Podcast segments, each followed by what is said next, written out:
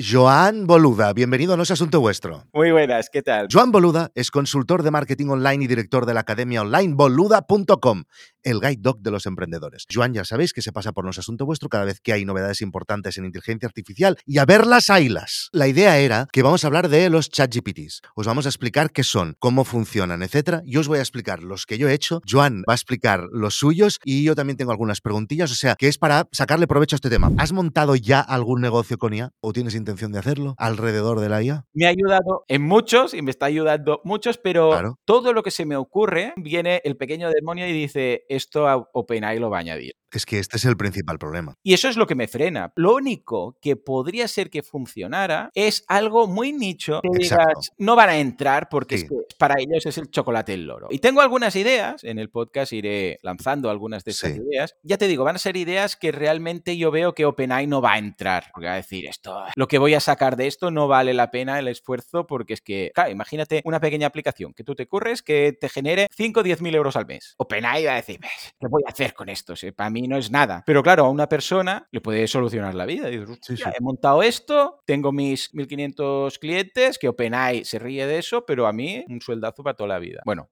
hasta que dure esto. La madre del cordero de todo lo que se puede hacer con los GPTs es que lo podemos conectar con aplicaciones de terceros. Nos permite a través de la API con un archivo JSON conectarlo con cualquier otra aplicación que nos dé la gana. Yo he hecho uno que se conecta con mi Google Calendar, otro que se conecta con Stripe, otro que se conecta con mi Analytics y no tengo que ir subiéndole documentos. ¿Esto cómo lo has hecho y qué diferencia hay entre cuando dices que habrá integración nativa? En este caso, y esto lo puede hacer la gente que tenga el Plus, evidentemente, se puede hacer a través de Zapier. Le das acceso de todo lo que tengo en Zapier, le das acceso al señor GPT de mi calendar, de mi Gmail y de mi cuenta de, yo qué sé, pues de Analytics. Y te digo algo, funciona mucho mejor cuando en lugar de subir un documento lo integras directamente, en este caso a través de Zapier, de la API, ¿no? Y dices que esto y no tendremos que pasar por Zapier, sino que, que Gmail ya estará integrado dentro. Hay algunas cuentas que ya tienen acceso a esto. Entonces no hará falta conectar nada.